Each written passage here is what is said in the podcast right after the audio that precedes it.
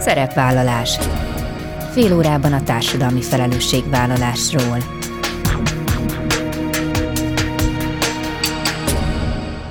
Jó napot kívánok, Bíró Bori köszönti Önöket! Adásainkban hétről hétre példákat hozunk arra, hogy egy-egy cég vagy intézmény, netán magánszemély, milyen formában, milyen eszközökkel járul hozzá anyagi gondok, társadalmi problémák orvoslásához, az életminőség javításához, a fenntartható fejlődéshez. Így módon is kifejezve, hogy felelősséget érez azért a környezetért, amelyben él és dolgozik. Hogyan növelhető az önbecsülés, mit jelent a szépség, léteznek-e fiús és lányos tulajdonságok, vagy hogyan működik egy egyenlőségen alapuló párkapcsolat. Többek közt ezekről is beszélgetnek a Lázadó Lányok táborban, melyet 13 és 18 év közti fiataloknak szervez a Patent és a Nane Egyesület. Nem szeretnék, ha akár csak egy lány is anyagi okok miatt maradnak ki a programból, ezért néhány résztvevőnek kedvezményes, némelyeknek pedig ingyenes helyeket tartanak fenn. Ehhez most mecénásokat keresnek. A részleteket Mészáros Gréta, a program egyik szervezője mondja el. Az adás második felében a Kórházsuli Alapítvány friss kutatásáról beszélgetünk. Többek közt kiderült, hogy a szorongás, az önbizalomcsökkenés, a jövőkép és a társas kapcsolatok elvesztése jellemzi leginkább a tartós betegség miatt iskolából kieső gyerekeket. A COVID természetesen őket is megviselte pszichésen, bár lehetőséget kaptak arra, hogy bekapcsolódjanak az online oktatásba. Tótné Almási Monika, a szervezet vezetője avat be minket a részletekbe. Ezek a mai témáink, tartsanak velünk! Mai első beszélgető társam Mészáros Gréta, a Patent Egyesület Lázadó Lányok néven induló táborának egyik szervezője. Szervusz Gréta! Sziasztok! Egy egyhetes programsorozatot szerveztek, és hát őszintén szólva én nekem nagyon-nagyon tetszett ennek a tábornak a címe, amikor először olvastam, és akkor keltette fel az érdeklődésemet, de aztán jobban utána nézve azt gondolom, hogy tematikáját tekintve is eléggé különleges programról van szó. Talán induljunk onnan, hogy mióta szervezitek ezt a tábort, és mi a legfőbb célja, kik azok a lázadó lányok, akiket ti vártok. A tábort a tavaly nyáron szerveztük meg először, és akkor a sikere volt, hogy aztán az őszi szünetben is tartottunk ráadásul egy dupla csoporttal tábort. Hát és tulajdonképpen mi évközben a prevenciós munkacsoportunk azzal foglalkozik, hogy iskolákba jár foglalkozásokat tartani párkapcsolatról, szexről, és hogy azért azt éreztük az ilyen iskolai keretek között, hogy elég kevés tér, meg idő van arra, hogy igazán elmélyüljünk ezekben a témákban. Úgyhogy valahogy így született meg a tábornak az ötlete, hogy milyen jó lenne ezt hosszabban egy-egy csoport lányjal átbeszélni, körbejárni ezeket a kérdéseket. És hát Egyébként a lázadó lányok szó, azt kicsit így elloptuk, kölcsönöztük, a, van egy mesekönyv, Esti mesék lázadó lányoknak a címe, és ebben olyan nőknek az élettörténetei vannak, akik valamilyen módon így a, abban a korban éltek, abban így kilógtak abból a korból, tehát meghaladták a korukat, vagy egyenlőséget szerettek volna, uh-huh. vagy férfias szakmákban álltak helyen, stb. Tehát tulajdonképpen a lázadó lányok azok olyan lányok, akik szembe mennek azzal a lányképpel, amilyen a társadalmi elvárása lenne. Igen, és ugye ezek általában olyan témák, amikről ti beszélgettek, amelyekről, ahogy mondtad, ugye iskolai keretek között valószínűleg egyébként is kevés szó esik, meg talán amúgy is nehezebben megfogható témák. Azt talán még nem mondtuk, hogy 13 és 18 év közötti lányoknak szervezitek a tábort, és ugye ez úgy épül fel, hogy van egy délelőtti, meg egy délutáni szekció, és talán a délelőtti az, ami, ami alapvetően ugye a küldetésetekről szól. Itt a NANA Egyesület és a Patent aktivistái beszélgetnek a lányokkal. Említenél néhány konkrétumot, hogy milyen témákat próbáltok feldolgozni, és milyen formában? Tehát gondolom, hogy itt azért nem megoldás az, hogy valaki kiáll, és akkor beszél a lányoknak, ők meg bologatnak és néznek, hanem valamilyen formában gondolom a párbeszéd a lényeg. Igen, abszolút, ezek ilyen interaktív foglalkozások, és alapvetően a programunknak a célja, az a párkapcsolat és szexuális erőszaknak a megelőzése, de hogy ezért ez egy nagyon tág téma, meg egy tág cél, tehát a tábor az úgy van felépítve, hogy először egy ilyen kicsit önismeretibb vonallal kezdünk, tehát önbecsülésről beszélgetünk, testképről, arról, hogy például a social médiának milyen hatásai vannak ezekre, aztán beszélgetünk a lányokat és nőket érő társadalmi elvárásokról, és akkor ezeken keresztül érkezünk meg aztán így a párkapcsolatok és szex témáihoz, és akkor így mélyülünk el az erőszak figyelmeztető jeleiben, abban, hogy, hogy milyen igényei lehetnek valakinek egy kapcsolatban, hogy milyen egy jól működő párkapcsolat, beszélgetünk a szexuális kultúráról, ami sajnos kifejezetten egyébként egy ilyen erőszakos és aláfölé rendelt partnerek közötti szexet normalizál, és hogy beszélünk arról, hogy, hogy mi a különbség például a pornóban látott és az egyenlőségen, kölcsönösségen alapuló szex között, aztán beszélünk még fogamzásgátlásról, női ciklusról, tehát tényleg nagyon tág a témáknak a köre. És én azt nagyon aláhúznám, hogy ezek alapvetően olyan témák, amik valószínűleg minden tizenévest érdekelnek, csak sok esetben nem mernek, vagy nem tudnak róla kivel beszélgetni. Még hogyha egymás között, a barátaik között is tárgyalják ezeket a kérdéseket, nem biztos, hogy megfelelő információ érkezik hozzájuk. Lehet, hogy sokszor téves az, amit kapnak, vagy egymást is mondjuk hergelik bizonyos témákban. Szóval, hogy, hogy ez tényleg olyan szempontból egy hiánypótló tábornak tűnik, hogy ugye itt mégiscsak kortár kortársak között vannak, de nyilván szakemberi segítséggel, szakemberi vezetéssel tudják ezeket megbeszélni, és hát gondolom, hogy azért arra is van lehetőség, hogyha bárkiben felmerül útközben valami olyasmi, amiről korábban nem esett szó, akkor itt nyitottak a, az aktivisták arra, hogy válaszoljanak és segítsenek. Természetesen, tehát, hogy alapvetően így a lányoknak az érdeklődése, meg kérdése is vezetik, meg alakítják a programot, és egyébként tényleg nagyon fontos az, hogy sajnos azt látjuk, hogy főleg itt internettől tájékozódnak, ahol nagyon sok mindent nem pontos információval találkoznak, és hogy ezeket tudjuk korrigálni, de nagyon nagy szerepe van annak is, hogy, hogy ezt a hetet így együtt töltik egy velük egyidős lánykörben, ami egy egészen különleges élmény, a legtöbben így erről be is számolnak, hogy mennyire jó az, hogy, hogy tizenéves lányok így teljesen biztonságban együtt tudnak beszélgetni, meg, meg együtt tudnak lenni egy hétig. Tehát az, az is a célunk, hogy közöttük kapcsolatot építsünk, meg legyen egy ilyen támogató közegük a saját korosztályukon belül. Hát igen, és gondolom, hogyha jól alakul, akkor akár még barátokra is szer tudnak tenni, ami aztán egy hosszú távú pozitív következménye lehet a tábornak, hiszen aztán később egymáshoz is tudnak majd fordulni, ha bármi problémájuk, kérdésük, elakadásuk van az életben.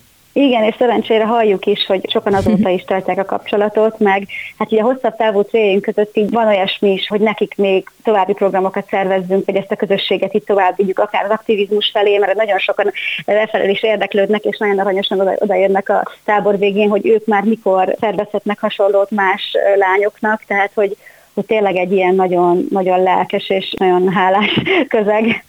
És Gréta, alapvetően kiket vártok akár a tavalyi tapasztalatokból kiindulva, és mondjuk mi a jó, hogyha a gyerekek maguk jelentkeznek, mert találkoznak a hirdetésetekkel, vagy egymás között beszélnek róla, vagy akár, hogyha van olyan szülő, aki azt gondolja, hogy ez egy hasznos időtöltés lehet a gyerekének, akkor ő javasolja, és hogy egyáltalán van-e olyan szempont, amit szerinted érdemes átgondolni a jelentkezés előtt?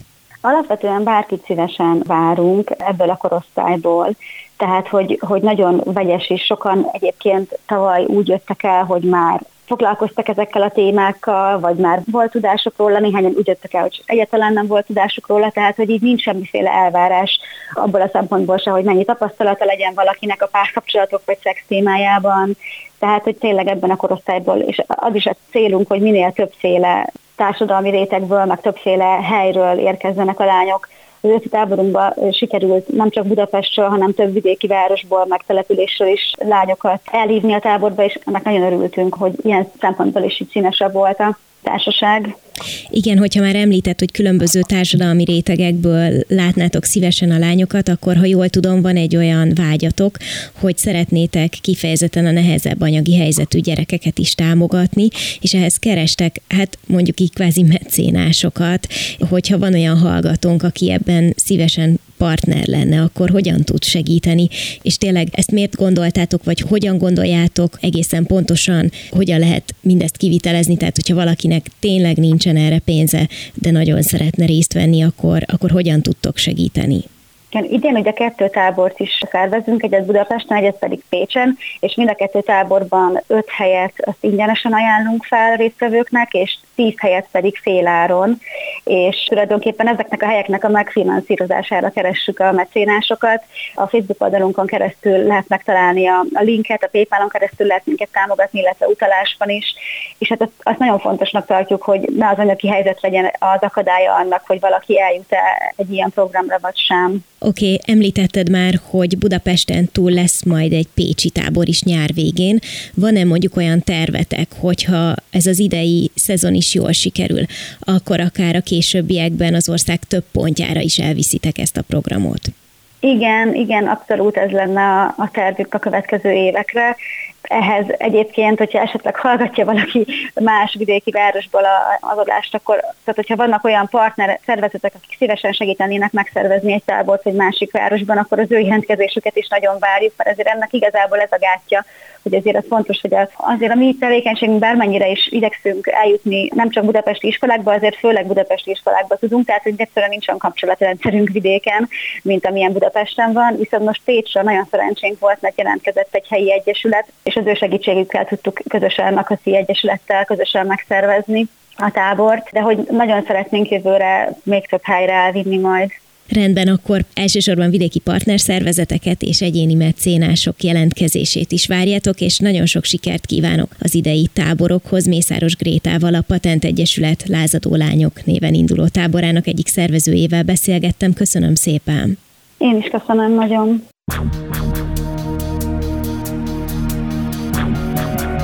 Szerepvállalás. Fél órában a társadalmi felelősségvállalásról.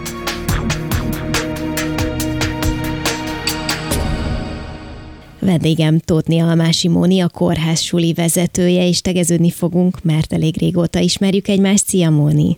Szia Bori, üdvözlöm a hallgatókat!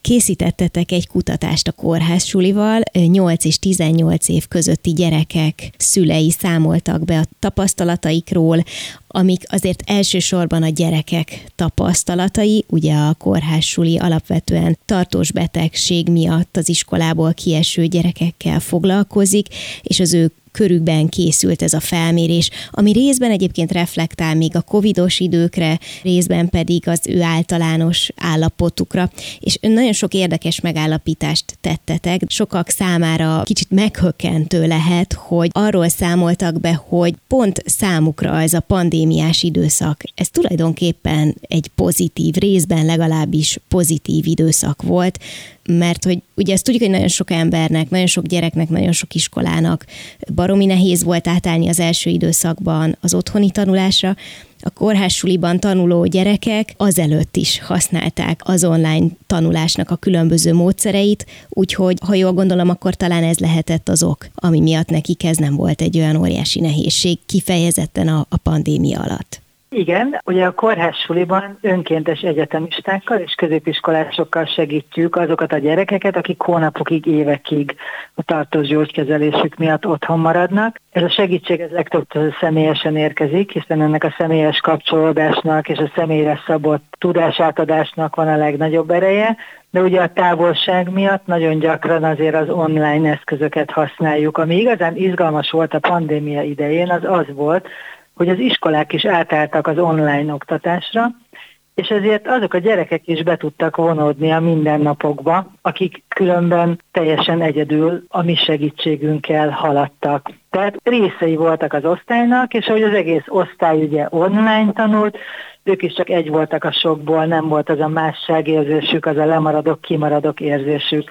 Akkor itt ebben az időszakban ők nem voltak megkülönböztetve az osztálytársaiktól.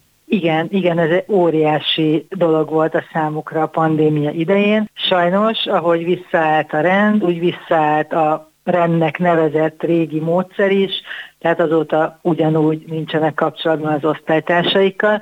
Ők voltak az egyik csoport, akiket pozitívan érintett a bezáródás, és akkor van a tanulóinknak egy másik csoportja, akik mentális problémák miatt maradnak otthon, valamilyen szociális szorongás, vagy olyan dolog miatt, ami a közösségtől tartja őket távol, és bizony a Covid időszak alatt nagyon megnövekedett ezeknek a gyerekeknek a száma, tehát egy részükre pozitív hatással volt a Covid, egy másik részükre pedig igazából most van negatív hatással, amíg a kórházsuli indulásakor 8 évvel ezelőtt minden tizedik tanuló fordult hozzánk mentális probléma miatt segítségért, most minden harmadik, negyedik gyerek, aki emiatt nem tud iskolába menni, és ezért marad ki a közösségből.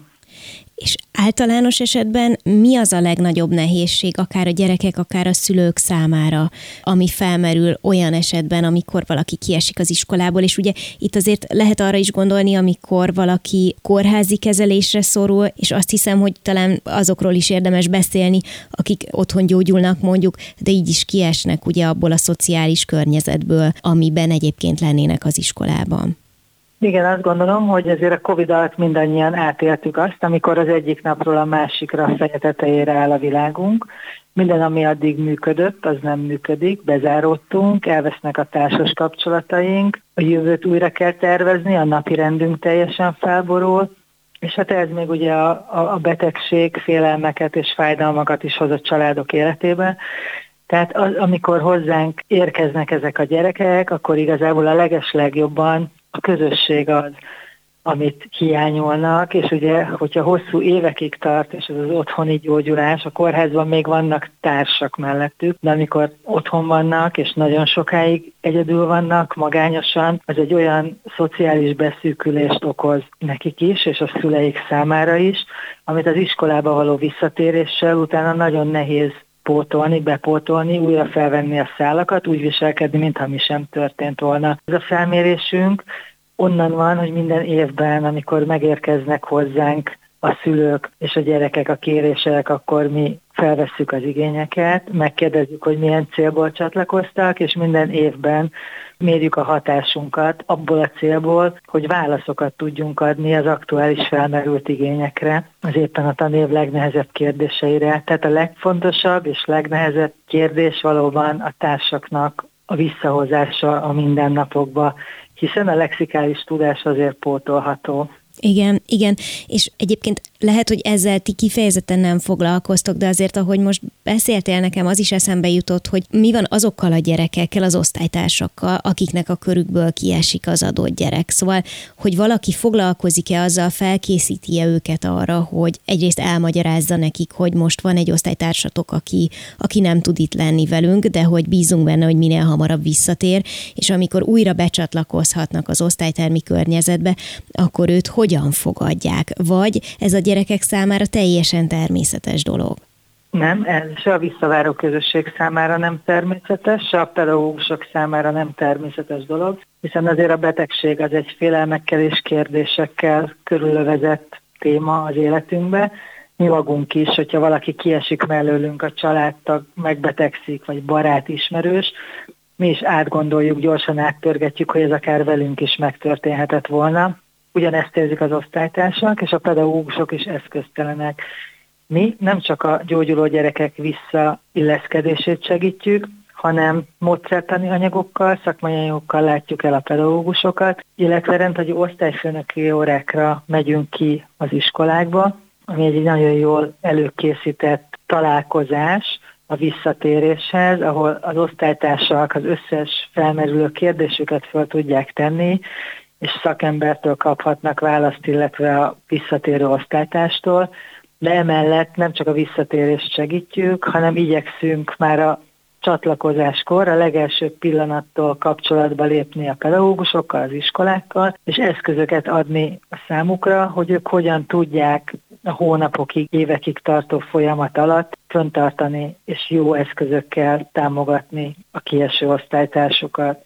Még egy nagyon fontos csoportról nem beszéltünk, ők azok az önkéntesek, akik segítik a kórhásuli munkáját, ők egyetemisták és középiskolások.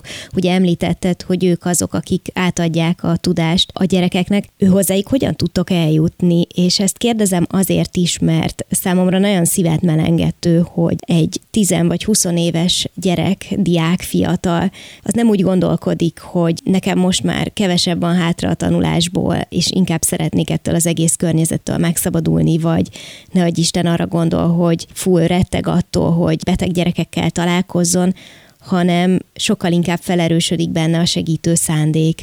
Szóval, hogy ők, ők egy kicsit nekem ilyen csodabogárnak tűnnek, de mesélj egy picit róluk, kérlek. Azt gondolom én erről a témáról, hogy ők nem csodabogarak, hanem minden fiatalban benne van a segítés vágya, és minél nehezebb a külső környezet, ami azért mostanában bőven kijut mindenkinek, annál jobban keresik az életben a helyüket és a céljaikat, és ami felnőttek, olyan célokat tudunk nekik adni, és olyan szakmai keretrendszer ahol ők biztonságban tudnak dolgozni, majd látják a munkájuknak az értelmét, akkor ők alig várják, hogy csatlakozhassanak, mi tanévente körülbelül 250-300 gyógyuló fiatalnak segítünk, és tesszük ezt közel 400 önkéntessel tanévente, akik ugye középiskolákból érkeznek egyrészt, országosan, vidékről is akár, illetve egyetemekkel vannak szerződéseink, kórházsuli kurzusok vannak az egyetemen, ahol krediteket lehet kapni a részvételért. Ezeket az egyetemistákat mi felkészítjük a munkára, tehát ők egy több napos felkészítésen vesznek részt, majd elnaplót vezetnek a munkájukról, és eset megbeszélőkre járnak, fogadóórákat tartunk a számukra, tehát ez nagyon-nagyon fontos, hogy ők a legnagyobb biztonságban, és komoly felkészítés után állnak be ebbe a munkába, és bármikor, amikor valami miatt úgy érzik, hogy megakadnak, akkor mi itt vagyunk szakemberek a háttérben, és minden pillanatban van kihez fordulni. És egy ilyen rendszerben pedig öröm dolgozni, azt gondolom, és ezen kívül pedig egy nagy közösség részeivé válnak, ők is és a tanulótársuk is. A tanuláson túl nagyon sok mindent teszünk együtt, együtt sportolunk, együtt alkotunk, most volt a Budakeszin egy tanévzáró piknikünk, ahova száz önkéntes és család érkezett, együtt töltöttük az egész délelőttöt, játszottunk, találkozhattak a tanulópárok azok is, akik csak online vettek részt. A nyáron több táborba megyünk, ahol az önkénteseink van, ahol a Nyíregyházi Kórházban táboroztatnak, középiskolásokkal a Mexikói úti mozgásjavítós fiatalokhoz megyünk el, Debrecenben lesz táborunk, illetve lesz egy olyan csapat önkéntesünk, akik kárpátaljai menekültek gyermekeit táboroztatják. Tehát, hogy, hogy nagyon-nagyon sok aktivitást kínálunk a számukra, és ők ebből tudnak választani, és tényleg minden egyes helyzetben érzik ugyanazt a személyes odafigyelést, rájuk figyelést, elfogadást és szeretetet, amit a gyógyuló gyerekeknek és a családoknak nyújtunk. Kórház Suli, egy alapítvány, egy civil szervezet, támogatásokból, céges és magánszemélyek adományaiból, pályázatokból tudjuk ezt a rendszert működtetni, és ezt a sok fiatalt képezni és segítséget nyújtani a rászoruló gyerekeknek. Ezért bárki, aki a céljainkkal azonosulni tud, szeretettel várjuk támogatóként, illetve szeptembertől újraindítjuk a tanévet, és várjuk a középiskolásokat és az egyetemistákat önkéntesnek a csapatunkba, illetve a rászoruló gyerekeknek pedig a szülei jelentkezzenek, és szívesen segítünk a tanulásban. Azt gondolom, hogy egy ilyen közösséghez tartozni valószínűleg nagyon erős köteléket jelent, és talán aki egyszer beleszippant abba, hogy milyen kórhásul is önkéntesnek lenni, az nem is szívesen szabadul tőle. Minden esetre nagyon köszönöm, Móni, hogy meséltél egyrészt a friss kutatásotokról, másrészt általánosságban arról, hogy hogy vagytok, és milyen munkát végez a kórházsuli. Nagyon sok sikert kívánok nektek a jövőben is, akkor jó táborozást a nyára. Totni Almás Simónival a kórhásuli vezetőjével beszélgettem. Köszönöm szépen. Én is köszönöm szépen. Ennyi fért a mai műsorba, legközelebb jövő héten szombaton 13 órakor jelentkezem. Ha még nem tették, kövessenek minket közösségi oldalainkon, a Facebookon, az Instagramon és a YouTube-on. Ha bármiről lemaradtak volna, az adást a Klubrádió weboldalán is vissza tudják keresni. És most már egy jó ideje podcast formában is elérhető a szerepvállalás. Keressék a Spotify, a Google és az Apple podcastek felületein, ahol bármikor meghallgatható a műsor. Köszönöm, hogy velem tartottak, további kellemes online rádiózást kívánok. Bíró Borit hallották.